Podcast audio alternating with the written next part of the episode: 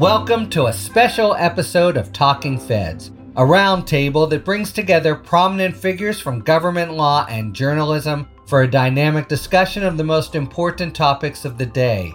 I'm Harry Litman. We hit pause today on our in depth coverage of the several increasing legal perils for Donald Trump and the rest of the relentless, tumultuous news for a periodic, in depth look at the economic landscape. It's a very timely juncture for it. Two critical reports, one on prices and one on jobs, have just issued, together demonstrating cooling inflation and record low unemployment, and seeming to suggest that the nation may dodge a widely predicted recession. But of course, there remain many naysayers, not to mention millions of ordinary consumers who doubt whether we are out of the woods and continue to be queasy about inflation rates and prices in the supermarkets. To analyze the state of play of the economy and ferret out the basic disagreements among commentators about where things stand and where they're headed, we welcome a remarkable trio of some of the country's sharpest analysts of the economic scene and its interrelationship with our roiled politics and they are Dean Baker, the co director of the Center for Economic and Policy Research, which is a think tank that produces economic research on U.S. national affairs that he co founded in 1999. You can find his writing at his blog, Beat the Press, as well as many major publications.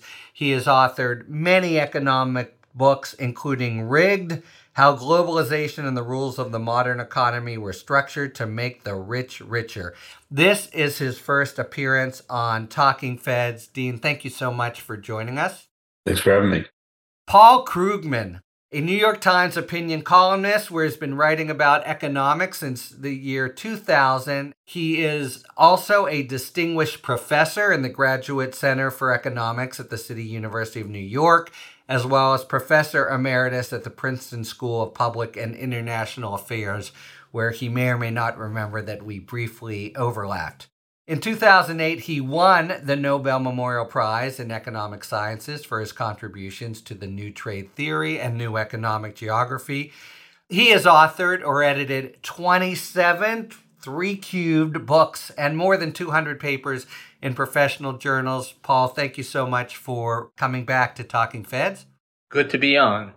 And finally, Stephanie Ruhle, a senior business analyst at NBC News and the host of 11th Hour on MSNBC, which airs weekdays at 11 p.m., and where I've been fortunate enough to be her guest regularly. She previously was managing editor and anchor for Bloomberg Television and editor at large for Bloomberg News. And before that, she spent 14 years in the finance industry at Credit Suisse and Deutsche Bank.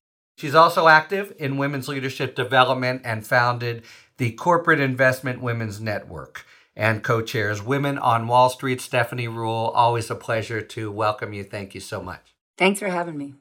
All right, so always tough sledding for me, but we have a solid anchor to ground this discussion in the just released CPI report that shows cooling inflation, 5% annual growth down from 6% last month.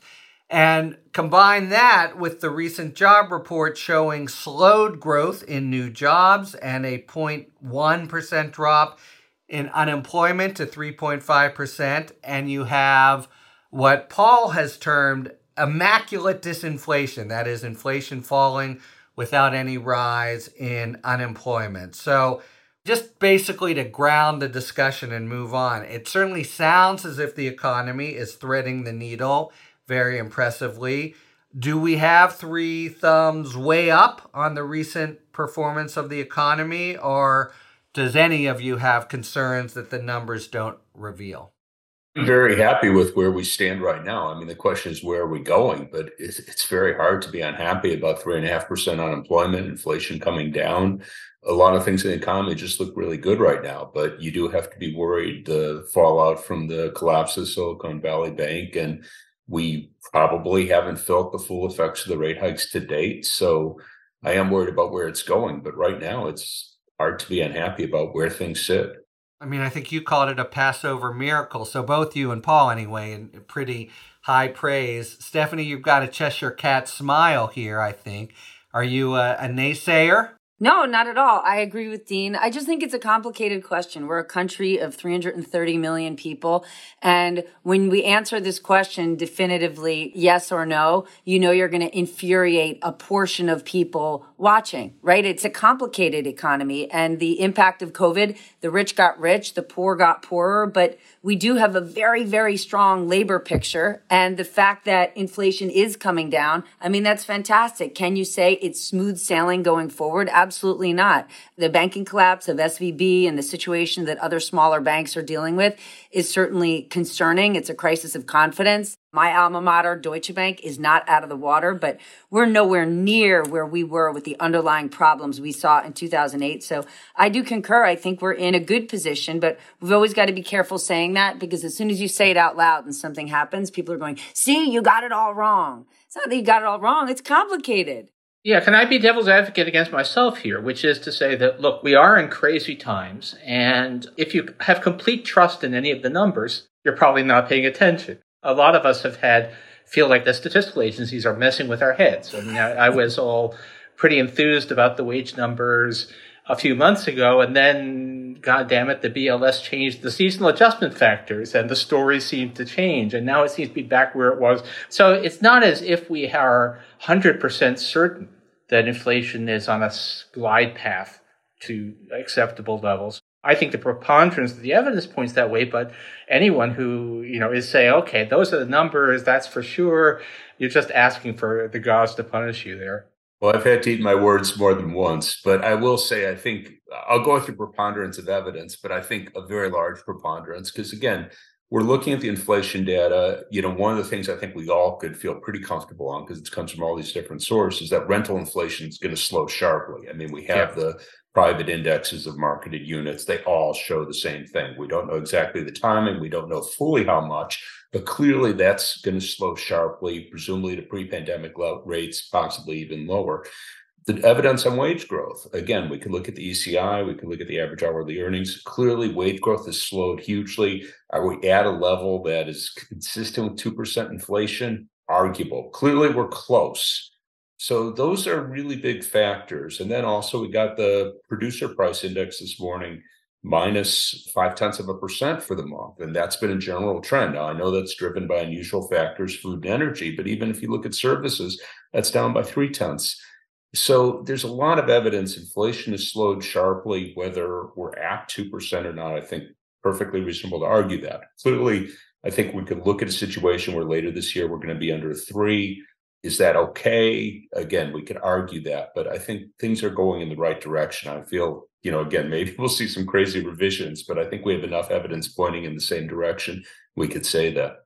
So, point really well taken. I just want to be clear of what I meant to ask, which was not to tag you each with a Panglossian or rosy picture of going forward, but just there's some disagreement if you read the some of the commentators on the last two reports there's some well you know maybe maybe not in terms of where we are now so the very set of reports that paul i think you called awesome i just mean to say is the very snapshot we're at quite noteworthy. And I'm struck, hadn't thought of this before, but you know, as a legal guy, I'm always asked these similar questions and to sort of pontificate with certainty. And Paul's invocation of preponderance of evidence, we're in the same business in a sense where you have to give judgment based on risk. And I'm not trying to remove that from the equation.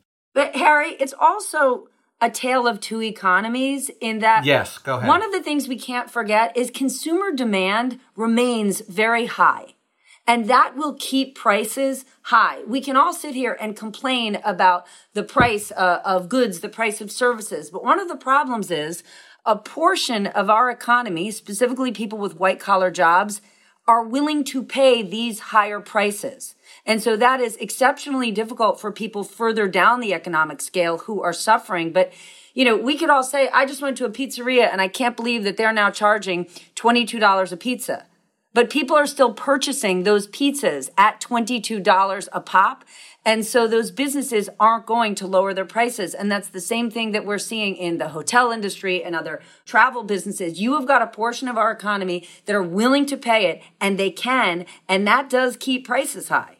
And actually, let me augment that and ask for Dean and Paul's thoughts because, again, all these stories, they do contrast somewhat with the immediate reactions of Dean and Paul because they're always like, well, here are the numbers, but here's Jane from Minneapolis who says, boy, milk's still expensive. So it's then sort of subdivided, and you have what seems to me always this crazy wild card of consumer sense of the economy. But it's fair to say, isn't it, that the subjective consumer sense of the state of inflation in particular and the state of the economy in general is divorced from the kinds of rosy numbers that you have spouted in the last five minutes. So, what does that augur? That's a danger in and of itself, yes? Well, I'm going to make a couple points on that. First off, I mean, in terms of the tale of two economies, the fastest wage growth has been at the bottom end. So restaurant workers have seen pay increases of more than 20%. Now that's nominal. So when you adjust for inflation, it's less than that. But still, they've had really good wage growth. There's been great work by Arin Dube and David Autor that documented very well that the fastest wage growth has been bottom quintile. It's far outpaced inflation. So that that's what the data show. And the unemployment gap as well, right? It's really reduced between black and white Americans, for example. Yeah. That just blows me away. Back when Reagan was said was morning in America, it was a nine percentage point gap. It's now 1.8. It's unbelievable how much that, that has converged. Yeah, lowest black unemployment ever. I'm reluctant to celebrate 5% black unemployment, but we've never seen it that low. But when we talk about what people see, I mean, people buy food. You know, they go to the grocery store every week, and food prices have outpaced the overall rate of inflation. Now, that's been reversed, or I shouldn't say reversed, partially reversed. They fell in March. Will that continue? My guess is it will, because we look at the underlying prices, things like wheat, you know, the raw materials, those have been going down. So that I think will be a good story. But I understand, you know, people are paying more at the grocery store. That's something they see every week. They don't buy a car every week. Most of the items we have in the consumer price index, they're not buying every week. So I can understand how people have that perception. I'll also point out, and I beat up on the media a lot, a lot of the reporting has been particularly, I remember when gas prices were going up, we're having stories, oh, people are paying so much more for gas. And obviously that's a big deal, but that's not the only thing people buy. Yeah, I mean, now they're not, and journalists are poo pooing it as if, oh, you know, that's already incorporated in people's assessments. Yeah. So, anyhow, again, I know people see different things in their consumption baskets, and a lot of people clearly are hurting. That's always a story. I just don't think that it's more today than it would have been, say, in 2019. Actually, this is the kind that gets me in trouble, but I think that perceptions about inflation there's kind of a parallel with crime. Great point. We had an epic decline in crime between roughly uh, the late 90s and bottoming out in the 2016, 20 thereabouts. Epic, just incredible decline in crime. And polls said every year through that period, people said crime was increasing. All through this absolutely transformation of the violent crime landscape the biggest drop in New York City. You went from you know more than 2000 to 300 murders a year. And all through all of that people kept on saying crime is getting worse. And there's something. People have in mind saying that people have reasons to complain but they do you do get a kind of a narrative. It's that's partially fed by the media but also just people get into a mood and people are sour about the economy even when a lot of things are going right. Boy is that a great point. Again i, I actually have a touchstone to my own experience and people feel it so viscerally. The day this podcast drops, you have Jim Jordan going to New York to hold a field hearing, as it were, that attacks, as if this were relevant, the indictment of Trump by purported high figures of crime in New York, which in fact don't hold up, as you said. But people feel crime viscerally, and I and uh, presumably they feel the price of of milk as well viscerally. I just love that you brought that point up. It's just so media fueled because I live here in New York City. I don't feel an extraordinary increase in threat of crime, but I assure you, my suburban Fox News watching parents are panicked 24 hours a day that my children will be slashed on their way to school. And when they see my children, they give them detailed instructions of what to do when a mugger approaches them on the street and my kids are going, I'm sorry, the school that I walk to every day and home from. So it's easy to panic people about crime and the economy, and it's what the grievance media does. And it's really the effect of person on the street. There's something to be said for it, but person on the street reports where you know you identify with it and you're often running. Let me ask though because this is really about as I understand it a gradual and hopefully continuing decline in inflation. We can argue where it's at now. Dean, you suggested 3%, even 2%. But the promising news has something to do with both the wage growth and the relatively slow job growth. Yes, let me take that latter factor. I know I've just thrown a lot into the, the mix here, but why does it matter the relatively slow job growth in comparison, at least to the prior months, in the broader evaluation of the economy? How does that figure into the big picture? Well, I think we all would agree that there's some limit to the rate at which we could add jobs, given that we're at three and a half percent unemployment. I mean, if we were still at six and a half, seven percent unemployment, there'd be a lot of unemployed workers that could be hired. But at three and a half percent, there aren't that many. Now we could always pull more people into the labor market, and we seem to be doing that. That's a great thing. But still, we had this crazy number in January, sure surprised me, 511,000 new jobs. You can't keep that up for month after month after month you can't keep that up and, and keep inflation at bay. Is that what you mean? Exactly. So, understandably, the Fed and just about everyone, even I, I'll say, was kind of freaked out. On the one hand, it's great to see so many more jobs. On the other hand, you go, okay, but we can't continue that. So, seeing slower job growth in March was a good thing. And as you know, I and others have pointed out, if you actually look at hours worked, because there's been some reduction in the length of the average work week, that actually fell slightly in March. Now, those numbers are erratic. You know, Paul is talking about we don't even know the present. Yeah, so that could be revised. We may tell a different story about March when we get the April data. But for now, at least, that actually showed that hours worked fell. And in fact, for the last several months, the index of aggregate hours has grown very slowly. So the idea that I think many of us would look to is we want to see job growth, we want to see the unemployment rate stay low, but it has to be in some bounds because otherwise we will really have a big problem with inflation. So slower job growth, slower hours growth, to my view, that's a good thing.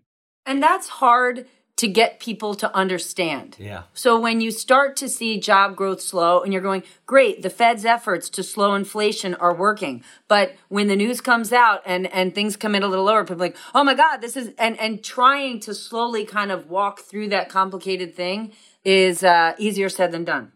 We are definitely in a world of topsy turvy here, where good news is bad news, and and vice versa. And so, something else I think is worth pointing out is that it's not just that, you know, the rate of job growth slowed a bit. The labor supply, there's a lot of good news on that front. Just a few months we were talking ago, we were talking about how people had retired in the face of the pandemic and weren't coming back. And now labor force participation in 55 to 64 is right back at pre-COVID levels. And I have a particular by the time this is circulated, you'll have seen me have, have written something about it. But one of the untold stories about what's going right with the American economy right now is that immigration is back. We had net immigration of a million people in 2022, highest level since 2017. And immigrants are overwhelmingly working age adults. So we're getting a big bump to labor supply out of immigration, which I think you know, obviously, if you're a Fox News viewer, you don't think that's a great thing. But uh, Stephanie and I are both here in New York City, which is 36% foreign born, and and I've got family in Queens, which is 47% foreign born. And strange to say, they're not hellholes. Right, and thank you know really thank God for foreign uh, workers. I'm not sure what you're referring to, Bob, because you'd already written a piece that I really that it was the thing that oriented me most for this discussion, the meaning of an awesome employment report. Yeah. So, and I wanted to double back on that and Stephanie's point about the relatively fast emergence from the trough as compared with 2008. So, let me put it this way Are we now, wherever we're going, does it feel as if the sort of ill effects of COVID have been beaten back. I mean, there's some important benchmarks that have returned to early 2020 levels. Is that a sort of tangible achievement where we can say we're out of that particular woods, or would that be premature? I would say we could say we're out of it. I mean, it's it's kind of funny. Uh, I don't know if it's appropriate to make comparisons with Donald Trump, but here's the guy running around best economy ever. Biden does sort of take credit, but I mean, if you just imagine the shoe on the other foot, suppose that you had Donald Trump in the White House and we had this sort of economy, can you imagine how he'd be crowing about it? So obviously, you don't get over everything with COVID. I mean, people died, people have long COVID. I mean, so you can't say, oh, it's all behind us that you know we could forget about. It. But from an economic standpoint, we really have done a remarkable job in getting the economy back on its feet. And, you know, if all you could say was, oh, we had this bout of inflation, that seems a really small price to pay. Dean brings up such a good point because it's emotional how people feel about the economy, even more than it is tangible. And if there's one thing you could say Donald Trump does, he sells the shit out of stuff, whether it's true or not. And it always blows my mind when you talk about how the average American feels about the economy with Democrats in office or Republicans in office because when the facts bear out, you have a steadier, stronger economy with Democrats in office. But the average person would never know that given how Republicans outsell them. And I think that the president could do a better or more aggressive job selling all these economic wins. Sometimes I feel like this is a, a, crude way to put it, but unless every kid in America has a cupcake, Democrats are unwilling to sing happy birthday. And the economy is a win and they should run that victory lap. And it's not to say that there aren't people left out. There certainly are. But if Democrats don't take that win and start to ride with it, then they will lose power. And so many of those services that our most economically vulnerable Americans are dependent on, they will lose out on. And so it's like, come on, guys, stand up and wave the flag. You did a really good job. Yeah, I've been haranguing the people I know in the administration saying, you got to brag more. You know, I, I, never thought I'd be in a situation where I'm doing that because people know me. I tend to be more of a naysayer, but, you know, I, I think they really have to take credit. Wait, it's funny that you say that about a few months ago, I actually said to someone in the White House, I was going through, I'm like, you have all these wins. And I ticked through it. And the last one was the markets, was the stock market.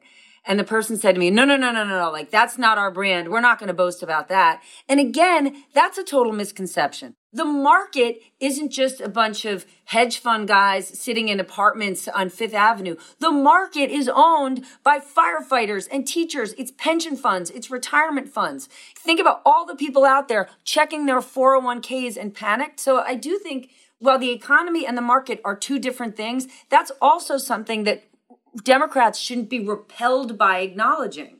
This is something I think Clinton did particularly well, but Democrats since have failed at. And, I, and to my mind, Stephanie, you really put your finger on it with the notion of everyone's got to get a cupcake, no child left behind, because the culture of Democrats is so strong for identifying with it could be 10%, it could be 1% who remain uh, left behind. But of course, going from 10% to 1% is huge but the Democrats have so many voices in their ears, including haranguing the White House daily about don't make it seem too rosy because you're insulting, in a sense, our brand almost.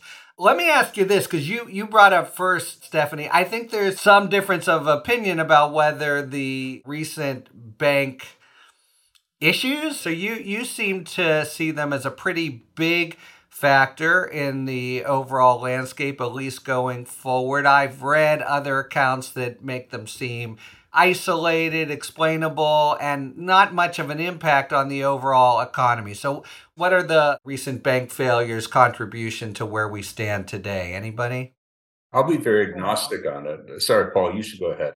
I'm very agnostic too. I think this is this is actually hard stuff. This is not 1931 with everybody rushing to hide their money under the mattress. For the most part, this is people reallocating funds away from smaller regional banks to some extent into big banks, to some extent, a large extent, apparently into money market funds.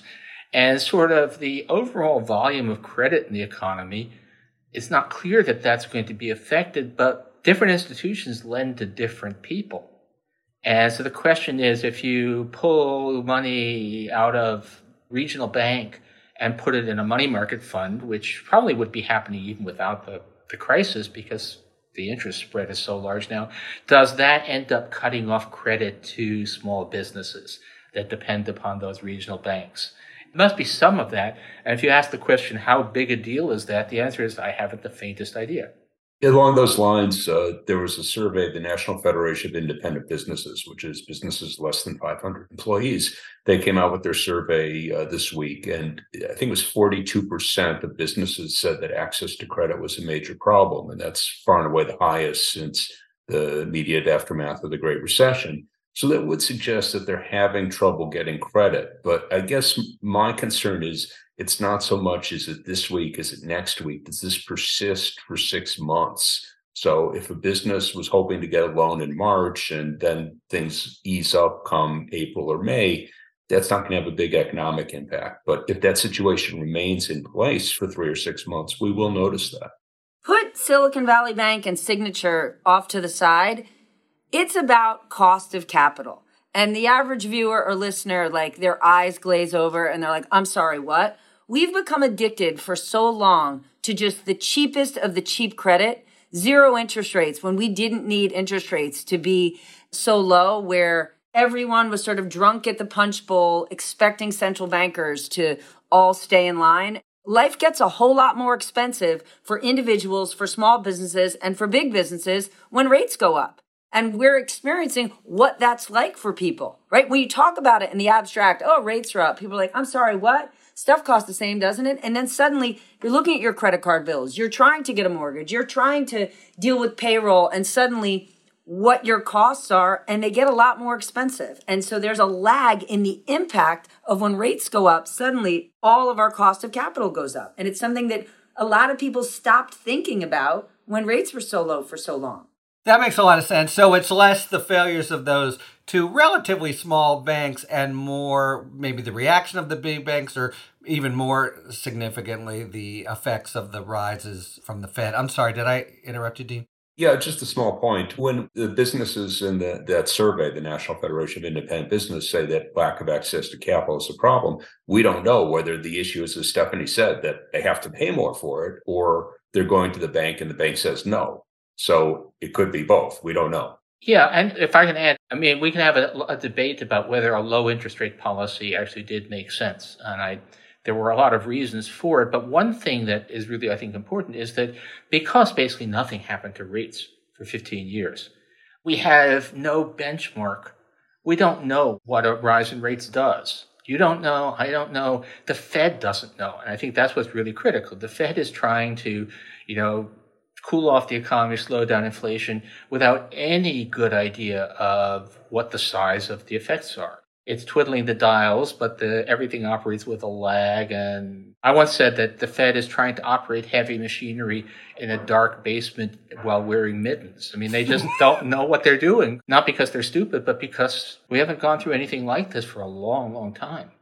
Well, let's focus more on the Fed. It does feel like, isn't the thrust of what we were saying at the top, that they may be Mr. Magoo driving heavy machinery, but they seem to be navigating decently to date. But I, you know, Dean, um, I think you've suggested that some of the numbers would argue in favor of stopping increases now, and others are suggesting, you know, given the 2% goal or whatever, that they can be expected at least to still keep the foot kind of halfway on the gas.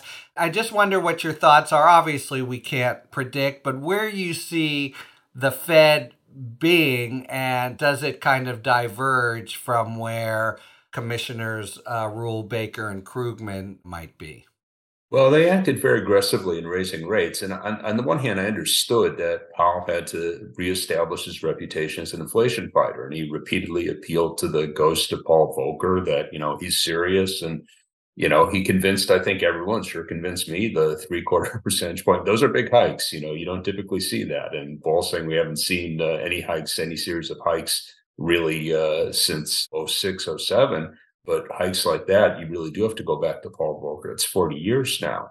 So those have a big impact. And that was much more aggressive than I would liked to seen, but he did what he did. And I would really hope that he'd look at the impact on the economy and say it's time to pause. We're not going to get another major report. I mean, we'll get retail sales, we'll get some other things. So I shouldn't say they're not major, but we aren't going to get another CPI. We aren't going to get another jobs report before the next Fed meeting. So I hope based on the slower inflation and the, the March CPI, the slower job and wage growth and the, the March employment report, that they would pause. And again, I understand he's got to maintain, you know, I'm concerned about inflation, 2%. I understand that, but I would hope he would pause and then, you know, they'll have more data by the next meeting. But it seems to me the wisest path at this point, particularly given the turmoil in the financial sector, would be to just say, we're going to wait for now. I hadn't realized that the binder that they're going to get, you can pretty well put it together already. Employment cost index. The ECI. ECI is, I think, comes before the meeting, and that's kind of a big one because there's a drives me crazy. I mean, I understand what, but we're we're all like you know ancient Roman priests fiddling with the entrails of, of sacrifices, trying to augur the future here with the inflation stuff. But one question, Stephanie, are you going to be able to match that metaphor? I'm not sure. Go ahead. No. The wage number from the jobs report was really encouraging, but how much it, was that warped by composition? Was that because a lot of low paid workers were being rehired? And I can find you people who will say that the composition effect is anywhere from zero to immense. And they're all, none of them is obviously stupid. And the ECI will help clarify. I think that's the last thing. The, the other stuff is not going to matter, but whatever the ECI report, not that it, that's a super reliable number either, but that's probably the last one that will go into the, the next decision. I just say inflation's a problem without a doubt, but given how much more fragile things have become in the financial sector, I think we'll most likely get at least a short term pause out of the Fed, or maybe I'm projecting because that's what I'd hope for. Well, it's interesting. And we're down actually at the level where, where we start to worry about individual people Uh, and great, great to see Lael Brainard promoted to become the top economist in the administration. But actually, right now, I wish he were at the Fed. You know, but on the other hand, Austin Goolsbee is making sense. So I don't know. This is a point you've been making since 2000. You know that at the end of the day, we're actually talking about people. I want to pick up on the point you just made, something about fragility. Something that confuses me, and maybe it's just because it's inherent, or maybe it's my layperson's lack of full understanding. But the kind of you know surgical precision we look to from the Fed is because it feels like if you steer 1%, 2% off course unknowingly, boom, you're looking at recession. In other words, you might think that, that teeny miscalculations lead to teeny bad misadjustments in the economy, but it feels as if, on top of everything else, Uh, you can do better with this, both Stephanie and Paul and Dean, but we're juggling kind of nitroglycerin. So let me zero in in particular on the prospect of a recession because it was widely predicted for late last year. It's still being held off. Some predict we're out of the woods. Others that adversity is right around the corner, to change a, a phrase. Do you have an opinion? And am I right about this general point that the job is incredibly hard and hard to predict because a small miscalculation can have gross consequences.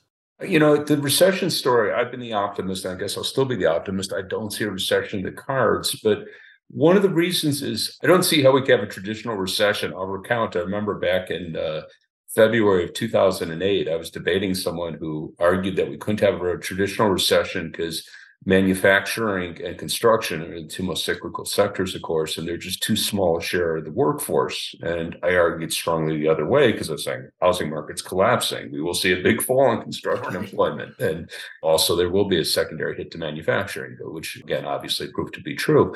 But I think that basic point actually, that construction and manufacturing are not that large a share of the workforce. I think that is true now. And we took a big hit to construction employment in, in 2008, 2009 because it had become so bloated. But the construction sector didn't become particularly bloated. I mean, we did see an expansion in housing construction, which is great. We need that. But it's not collapsing. It's not collapsing like it did in 2007, 2008, and 9. So we're not going to see anywhere close to that same fall off. And as far as manufacturing, again, it's a much smaller share of total employment the typical story we tell is, of course, that interest rate hikes from the Fed push up the value of the dollar and crowd out our, our net exports. Well, the dollar's actually been falling in the last six months. So I, I, don't see the basis for that. So we can look to the tech sector. Obviously, that is losing some jobs, but is that enough to give us a recession? I, I, don't see that. So we could have some horrible things happen. Maybe credit will completely freeze up and people stop buying things and we'll see mass layoffs across the economy. That's not impossible, but I just don't see that as the most likely scenario. Even the tech layoffs that we've already seen that sort of panic people, we forget the lion's share of those companies were so massively over hiring in the last decade there's some cushion there. It's not like you're seeing these layoffs that are going to decimate a whole sector. Just think about some of those big companies, the amount of hire. It was like their doors were wide open, eh, the barn door was open, and they've been on a hiring spree for years and years. And the unemployment in that sector is still almost zero. So yeah, the fact of the matter is that they're very visible layoffs, but if you try and see them in any kind of aggregate numbers, they they just disappear. They just happen to be people that we know and people who talk to the media, but they're not actually at all representative of what's happening in the workforce. But the truth is, you know, I think the IMF did a systematic study of the ability of economists to forecast recessions a few years back, and the result was zero. The profession has absolutely no ability to forecast recessions. So, God knows. All right. Well, there you have it on that one.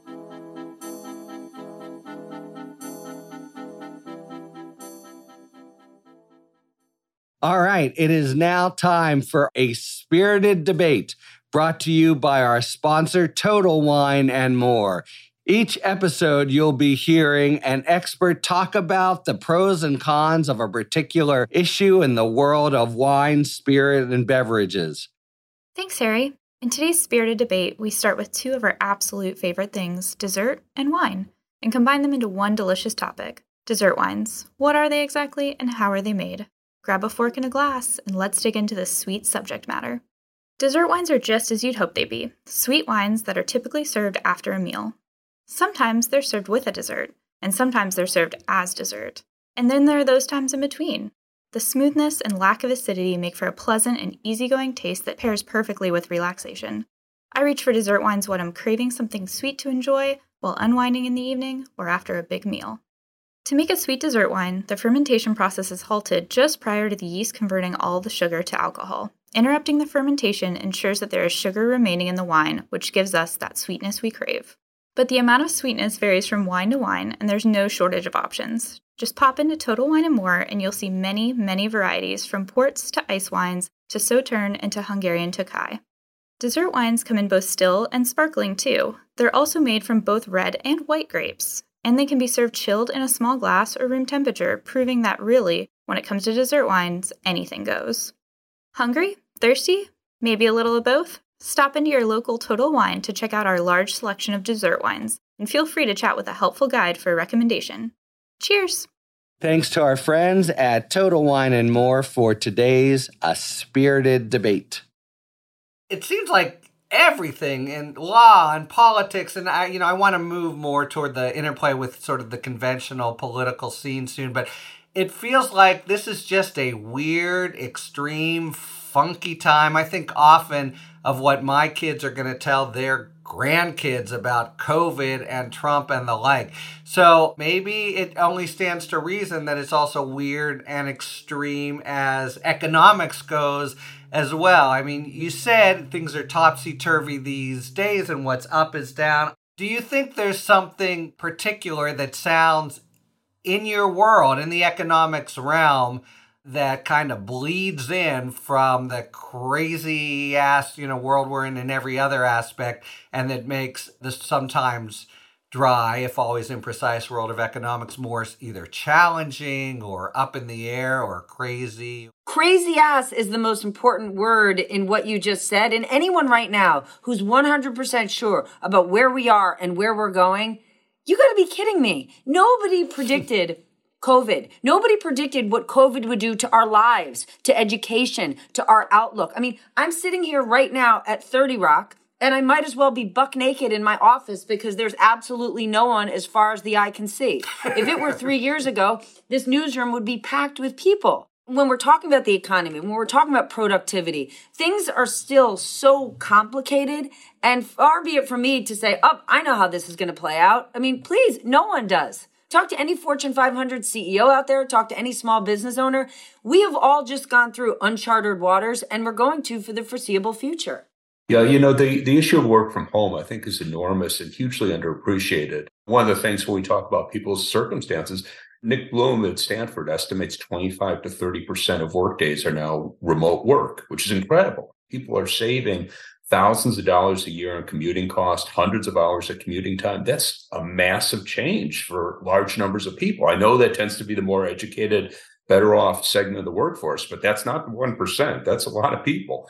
And, you know, the full implications of that, I think it's very hard to figure out. I mean, people realize, oh, I don't have to be in New York City, not to knock New York City, great place, but you know, I could be like I am across the country. And you're going to see, I think, a lot more people migrate from big cities, which mixed story. Again, I mean, it's good to have concentrations of people like that. What happens to the office buildings? Again, that's a huge issue. I mean, we have all these vacant office buildings, and to my view, the best thing is convert them to residential. I understand there are issues there. That requires one of the things zoning changes. Can you have a windowless bedroom? I don't say there's simple answers to them, but you know how that turns out. Can we successfully convert large amounts of vacant office space to residential? If the answer to that's yes, then we have a hugely different story than one where they sit as empty husks in the middle of all our major cities. Yeah, I mean, what both of you have said begins in something other than jobs reports, interest rate hike, real issues in the world that people understand, but comes around now to your world in significant ways. So, is this a topsy turvy time to be an economist? Oh, sure. First of all, COVID itself and its impacts, and then the work from home was probably coming. The technology has been there, but it really got jump started. We really had a infant industry protection for the work from home industry because of COVID, and it looks like a permanent shift. And that changes lots of things. It, in ways that are kind of weird. Actually, one of the funny things is that judging from what's happening to the rental market, lots of people want, still want to live in New York. Certainly, they would want to live in Manhattan. They just don't want to go to the office down on Wall Street. So, so uh, I'm sitting here on the Upper West Side, and the building is full, and Riverside Park is full of people, but nobody is going down to the financial district. So, first of all, COVID screws up a lot of the ways that we try to track the economy. My complaint I wish the media would just stop reporting on core inflation. Core inflation was an attempt to extract the signal from the noise that worked in a time when really crazy stuff only happened to food and energy markets.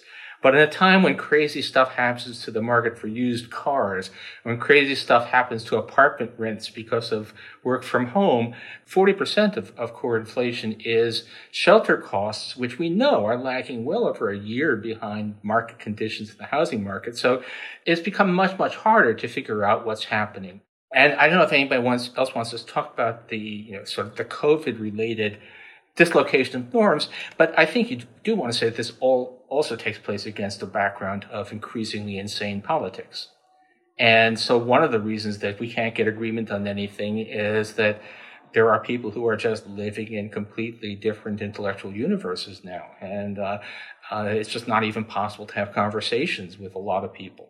You know, it's a perfect segue to where I did want to spend some time here, you know, a little less of the um, nuts and bolts of the economic figures and more in how they're playing out in the political sphere. So let me start with a straightforward question. I think it's been shown that there's only so much a presidential administration can do anyway to you know deeply affect economic trends but do you see any significant relationship maybe this goes to the victory laps that Stephanie, you say the administration hasn't taken. But do you see any significant relationship between question one, where we started, that at least as of today, we're in a pretty impressive place, and the Biden administration initiatives, especially, I would say, the CHIPS Act and the Inflation Reduction Act? I think they have, but the challenge the White House has yeah. is selling that and convincing the American people. They got some extraordinary legislation passed in the last two years, and now they're putting that money to work. They need to put that money to work and find a way to show that to the American people and get credit for it. And I'm not saying that's easy to do, but that's the challenge they have on hand. And if you look at the president's polling numbers, especially around the economy, I don't think they reflect the accomplishments he's had. Yeah, I'd say that Very much so. You left out the original stimulus package, which, of course, you know, he took a lot of heat for $1.8 trillion. It was huge. And frankly, I think it was too much. But, you know, the point was he did the opposite of what Obama did. Obama was worried, you know, could he have gotten more? We don't know the answer to that, but he was worried deficits. You know, he had to be cautious. And the result of that, of course, was this very, very slow recovery. Biden goes the other way 1.8 trillion, huge amount, no doubt about it. But it, to my view, paid off enormously because here we are, three and a half percent unemployment. You know, we're back on trend growth path. So that was fantastic. We did pay a price in inflation. A lot of that we would have seen anyhow, because of course the countries that didn't do a big stimulus also had big jumps in inflation. But yeah, I'm sure it added to inflation, no doubt about it. So that I think he deserves enormous credit for. He took a big risk. He paid a big price politically. He hasn't got the benefit. And he got an amazing political accomplishment getting it through with a razor thin. And this is why, not that anyone cares what I said, but I wasn't going to make a point of saying it was too large because I just assumed he's not going to get 1.8 trillion. He's going to, you know, Manchin's going to get in there. It never occurred to me. He got 1.8 trillion. I never ever thought he was going to get that much through ever in a billion years. I never, I don't think they thought it. Well, Paul, you wrote about this at the time, but you're generally agreeing that he deserves one of many victory laps here, that they're not very well marketing? Oh, yeah. And the biggest of them is the Inflation Reduction Act, which is the Holy Roman Empire of legislation. Neither holy nor Roman nor an empire. Whatever the Inflation Reduction Act was about, it wasn't about reducing inflation, but it was landmark climate legislation. And that one, I was absolutely sure was dead not a chance that was going to get past Joe Manchin, and he did it. And actually, it's it's looking as if it's probably even bigger than it seemed because it's mostly not specified outlays. It's mostly tax credits, and the actual amount of outlays depends on how many businesses take them up. And it's looking like take up is actually running well above estimations. So this has turned out to be a huge climate bill, and it's just awesome. I don't know if you were there, somewhere during the Obama years, there was a meeting at the White House of friendly economists. I was wearing my economist hat, uh, not my journalist hat. And President Obama said, I want to hear from you guys good things I can do. But he said, but let me start by saying, don't tell me I should spend a trillion dollars on infrastructure. I know that, but I can't. but Biden did it. Yeah. He did it. They really need, though, to find a way to get permitting reform rolling because if they don't, this thing is going to be stuck in the mud for so damn long. I mean, one of the things that we're learning actually from activist policy is that it's probably a process of discovery. You discover where the bottlenecks are. And now, to, to some extent, people who are sort of vaguely on the political left become a big part of the problem. I've obviously picked sides in most of this stuff, but there's a reason why Texas is building more renewable energy than California is. And it's mostly the damn uh, problems of getting a permit to do anything in California. Yeah, I just want to say one more thing for the Inflation Reduction. I, I, watched the Super Bowl, and if you saw the commercials, all the car companies were 100% in on electric cars. And yeah, that, to my mind, totally. is the biggest thing with the Inflation Reduction Act. Industry is totally on board with electric cars, clean energy. You can't turn that back. And that's not companies being woke. This b- hmm. nonsense fallacy about woke companies versus not woke companies. You know what companies want to do? Make money. That's what they yeah. care about.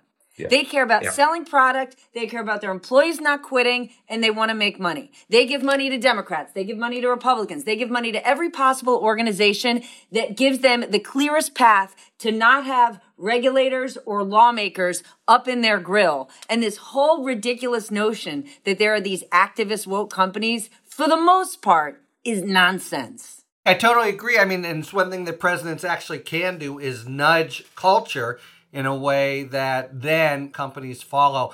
We're short on time, but I really want to spend a few minutes on the current setting now for all this stuff, which is the debt ceiling standoff. Other people, including you, have talked about the apocalyptic stakes here. This almost seems like a rhetorical question, but how threatening is it to our economic standing? And even if we go to the brink, and then there's some kind of resolution, would that itself, that brinksmanship, be damaging going forward?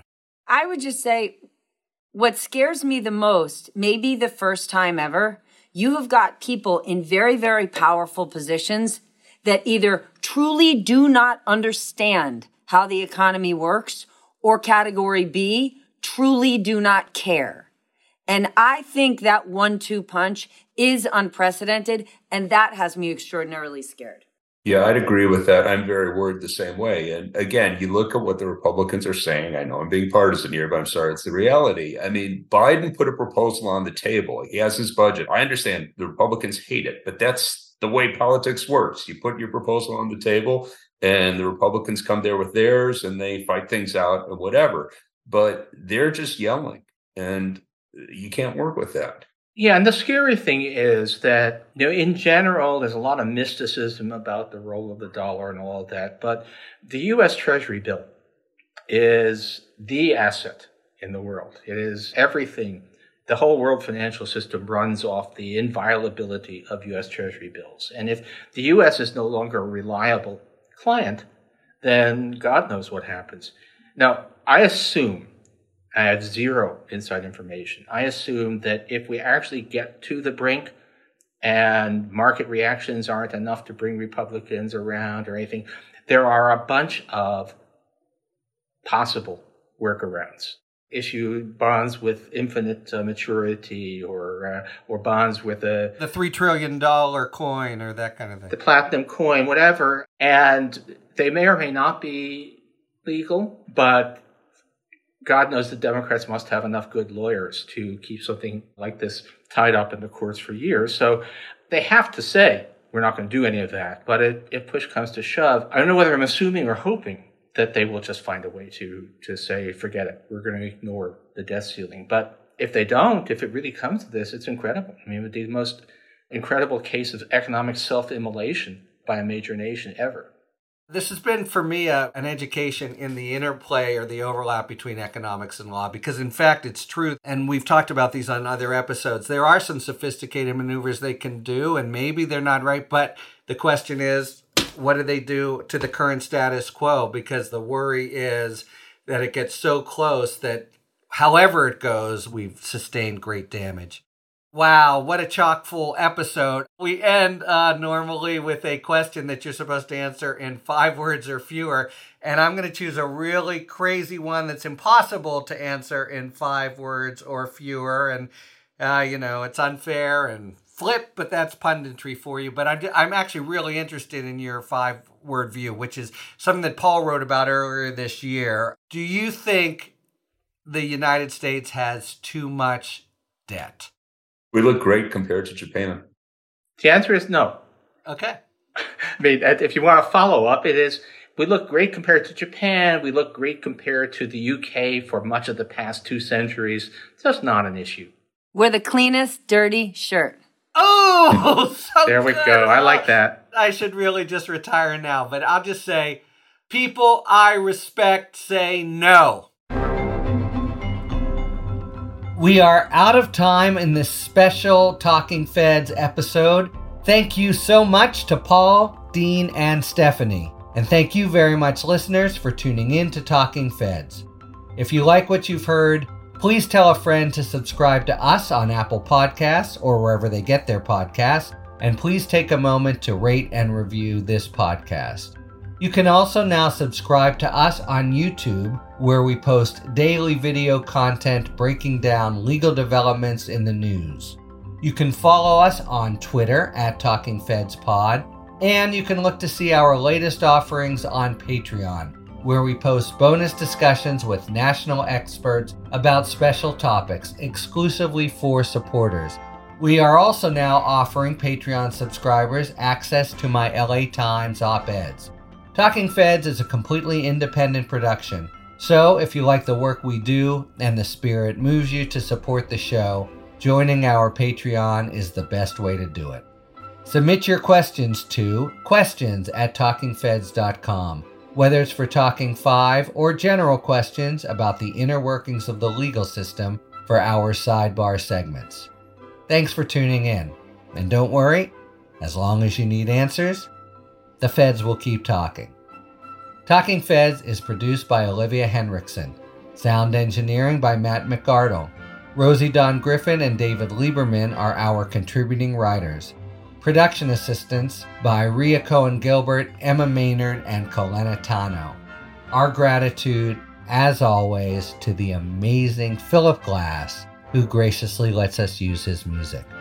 Talking Feds is a production of Delito LLC. I'm Harry Litman. Talk to you later.